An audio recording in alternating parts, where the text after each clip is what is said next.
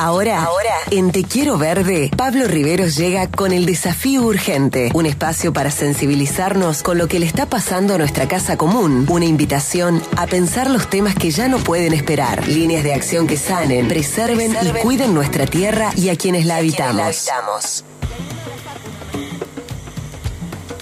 ¿Dónde lo encuentra la vida a Pablo Riveros, al jefe comunal de Villa Ciudad Parque en este momento? Bueno, eh, hoy, ¿cómo andás, querido amigo? Hoy en, en nuestro pueblo, en Ah, pueblo hermoso, Villa Ciudad Parque. Bien ahí, bien ahí. Bueno, preparándote para mañana seguramente, esperando una alegría para el pueblo argentino, ¿no?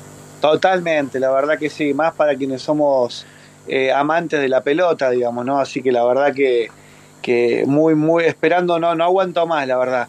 Y la verdad que, bueno, hoy estamos por, por lanzar la temporada en Villa Ciudad Parque, espero que, que nadie se ofenda por, por- porque largamos la temporada, va a estar, eh, va a estar Connie la Tuquera, hoy en el lanzamiento de temporada y va a estar eh, bueno va a estar la feria de artesanos y emprendedores de Villa Ciudad Parque y presentaremos lo que siempre hacemos que es un, un video de lanzamiento de temporada para para mostrar lo, lo que lo que bueno lo que pueden venir a hacer las personas que nos, nos vienen a visitar en este lugar y a experimentar con, con la naturaleza que es la que nos la que nos acompaña permanentemente en este paraíso natural llamado Villa Ciudad Parque. Tal cual. Y la verdad que un poco la temática que venís trayendo y que en realidad la venís trayendo porque es lo que viene sucediendo en, en nuestra provincia y en algunas zonas del país también y que bueno, los mensajes tienen que ver con el agua, digamos, ¿no? Con el agua y, y las tremendas secas que hay en, en, en nuestras zonas, en nuestras regiones de Córdoba. Y, y un poco eh, en esta función de jefe comunal, eh, como habitante de este, de este paraíso de hace casi 20 años y conociendo su crecimiento y estudiando su desarrollo y su, su cómo fue avanzando, digamos, la, la, la población, la comunidad, cómo fue creciendo, me gustaría poder encontrar un poco, eh, despojar un poquito, ir desmenuzando las problemáticas y encontrar el, el problema estructural de, del agua, digamos, y del desarrollo y del crecimiento, que obviamente está en, en la falta de ordenamiento ambiental del territorio, de ordenamiento territorial, pero que evidentemente tiene una disputa directa con el negocio inmobiliario. Y así es que el agua, que es eso, el tema que atraviesa esta columna y, y básicamente también este programa, eh, casi no hace falta aclararlo, pero sabemos que el agua es la centralidad de la vida, que el agua nos posibilita no solamente nuestra existencia, sino también la posibilidad que en nuestros territorios funcionen actividades económicas tanto productivas como turísticas. Tal cual. Eh, nuestras zonas turísticas de la provincia se desarrollan la mayoría en lugares serranos, donde la naturaleza se expresa de una forma contundente y maravillosa, y las características son únicas en nuestro país. Por eso también es que recibimos miles y miles de personas que, que eligen venir a nuestros valles serranos, en esta provincia tan bonita, a disfrutar y a descansar. Ahora, estos territorios turísticos serranos son sitios donde nacen cuencas. Particularmente en nuestra zona, por ejemplo, en el Valle de Calamuchita, estamos sobre dos cuencas hídricas. Una que es la cuenca de Río Segundo, que termina y desemboca en Mar Chiquita, por donde atraviesa una, una de las cosas que dijiste recién, que es el río Anizacate, donde está cometiendo ese tremendo desastre ecológico por donde pasa la autovía. Y la otra es la cuenca de Río Tercero, que desemboca nada más y nada menos que en el Paraná, donde también hemos tenido bastantes imágenes siniestras de cómo se ha secado el río Paraná y, y bueno, y todo lo que significa el, Paraná para la Argentina, también en- no solamente en términos de biodiversidad, sino en términos económicos, ¿no? Así que estamos situados sobre dos tanques de agua impresionantes. Eh, estas dos cuencas hídricas están situadas donde el turismo es la principal actividad económica y por otro lado el desarrollo inmobiliario se impone pensando en sus propios intereses y no en los de las comunidades y menos aún en los intereses de la naturaleza o de la geografía que los rodea. este entorno, que es el que nos posibilita que la actividad inmobiliaria tenga éxito, que el turismo se, tenga éxito, la naturaleza le permite un desarrollo fuerte, digamos, ¿no? es, y no es tenido en cuenta y no se mide el impacto que sufre porque no existe un ordenamiento territorial y porque lo que genera un impacto muy negativo sobre las comunidades y sobre la misma naturaleza no es tenido en cuenta por el negocio inmobiliario, algo que en realidad va en contra mismo de ese propio, de esa propia actividad económica. Absolutamente. Por eso, en un contexto de sequía, en una situación donde vemos contaminación y avance de poblaciones sin ningún tipo de ordenamiento territorial, las consecuencias para el ambiente son muy fuertes y allí se ve finalmente limitado el desarrollo de esas mismas comunidades debido a, por ejemplo, carecer del recurso más básico que tenemos, que es el agua, digamos. Entonces, la columna de hoy la pensamos para poder visibilizar, para poder descubrir que no solamente el cambio climático está provocando estas serias consecuencias en nuestra geografía, que es la sequía, sino que el desarrollo inmobiliario, la venta de lotes sin control, básicamente y en criollo, los nuevos loteos sin estudios de impacto ambiental, sin pensar en todo lo que venimos hablando, sin medir ninguna consecuencia más que pensar en el negocio, están generando dificultades muy serias para, para poder desarrollar las comunas, los municipios, para que podamos, como decíamos recién, brindar el servicio más básico que es el agua.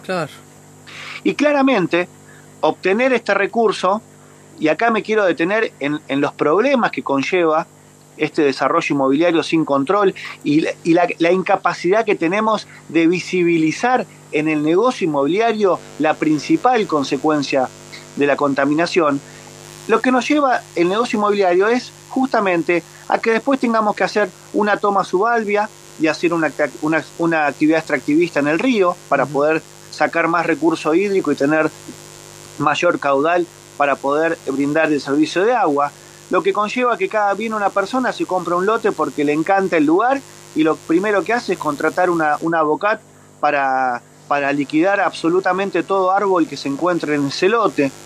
Lo que, no, lo que nos sucede es que como son todas calles dependientes, se rompen, la gente cada vez se queja más de que las calles están rotas y hay que poner ripio. ¿Y ese ripio de dónde sale? De las canteras. Así es. De la montaña.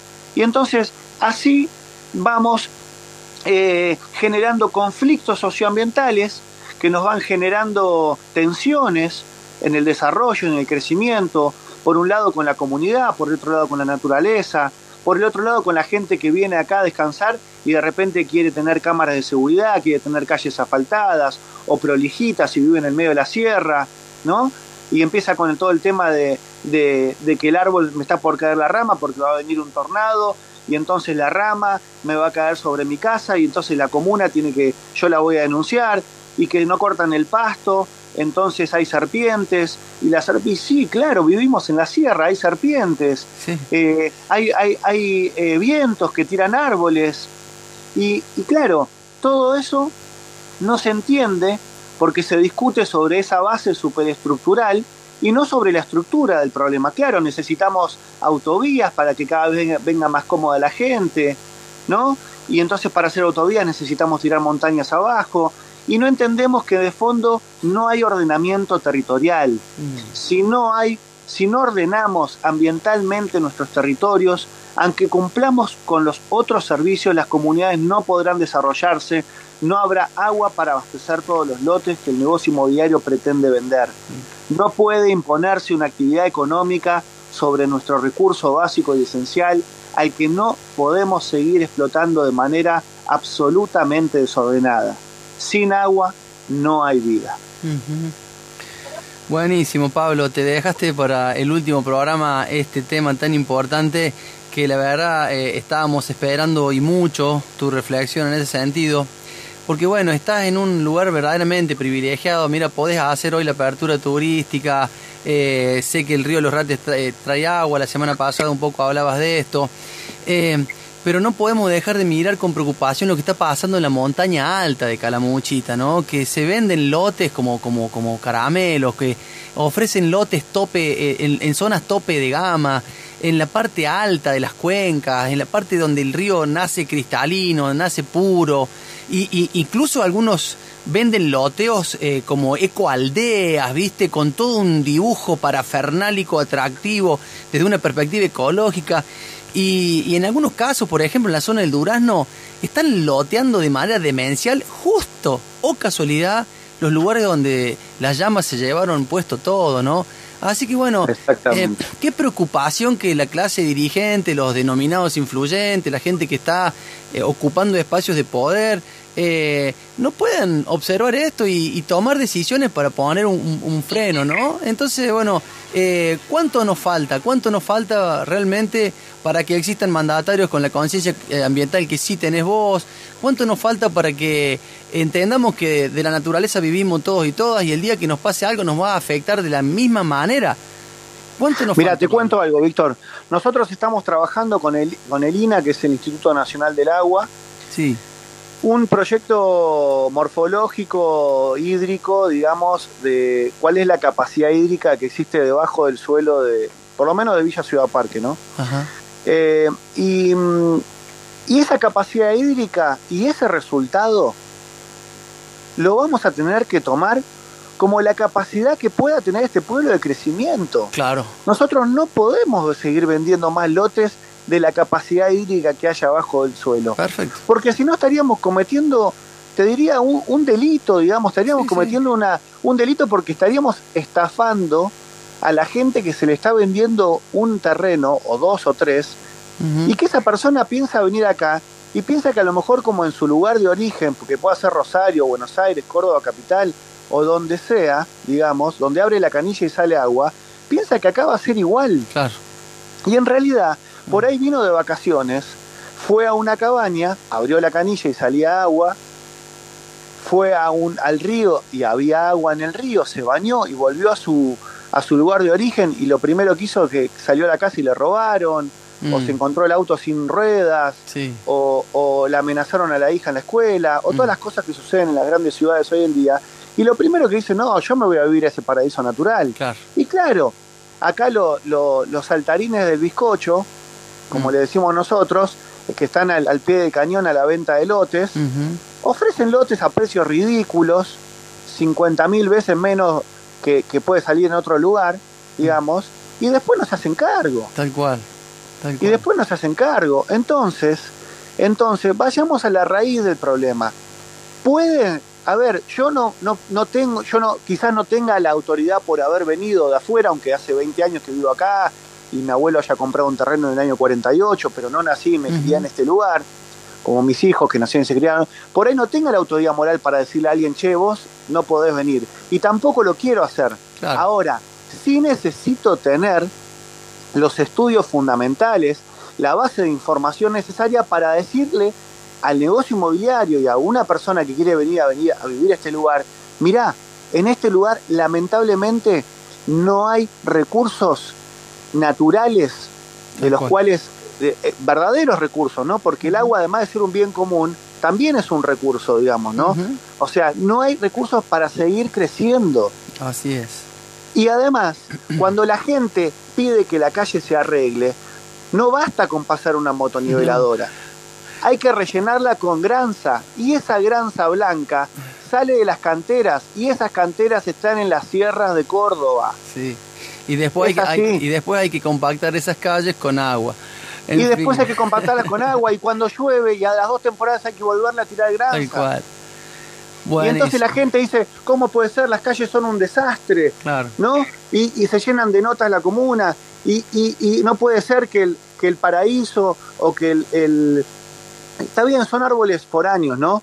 O sea, son árboles que, que realmente eh, deberíamos reemplazarlos por nativos pero que ya han creado un microclima en el lugar y han creado un bosque, digamos, ¿no? Un bosque artificial de árboles exóticos que muchas veces son perjudiciales, pero ese traspaso va a ser con el tiempo, por eso nosotros lo venimos haciendo desde hace rato, ese traspaso, y venimos generando una eh, siembra de árboles nativos y todo, pero hoy en día los halconcitos, los caranchos y un montón de especies de aves se posan sobre esos árboles. Y muchos pastizales son ambiente de los zorros, de las liebres y de un montón de animales. Entonces cuando dicen hay que cortar el pasto porque si no hay serpientes y tengo a los chicos jugando en la plaza, digamos, Y bueno, a lo mejor les conviene más seguir viviendo en Rosario. Claro. que hay otro tipo de serpientes con, con patas y con, con zapatos. Sí, sí, sí. ¿O no? Sí, sí, sí. Porque sí, la verdad yo vivo acá hace 20 años y me he cruzado con dos serpientes en toda mi vida y cuando fui, cuando fui a la sierra, después no, no, no tengo ninguna serpiente. Tal cual, tal digamos, cual. ¿no? La única, las únicas víboras que he visto tienen eh, eh, zapatos, Sí, sí, tienen dos patas. Y, y lengua bífida también. Y lengua bífida también. Entonces, entonces replanteémonos, replanteémonos, Sí, esa es la discusión que hay Sí. que dar, los modelos de desarrollo, porque si no vamos a estar discutiendo, como me ha pasado con compañeros y con compañeras, y a mí me encanta transparentar estas discusiones, de que cuando tuvimos que hacer una toma subalvia, que es una actividad extractivista, sin lugar a dudas, porque tuvimos que romper el río para sacar agua, Sí, tuvimos que discutir sobre una actividad que tuvimos que hacer, pero para brindar el servicio básico que es el agua a un montón de gente. tal cual.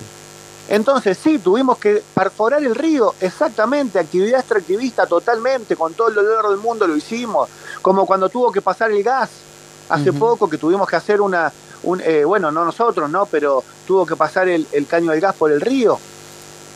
Eh, entonces, eh, a ver, eh, discutamos los modelos de desarrollo, discutamos los modelos de desarrollo, hasta dónde puede crecer un lugar, de qué manera tiene que crecer.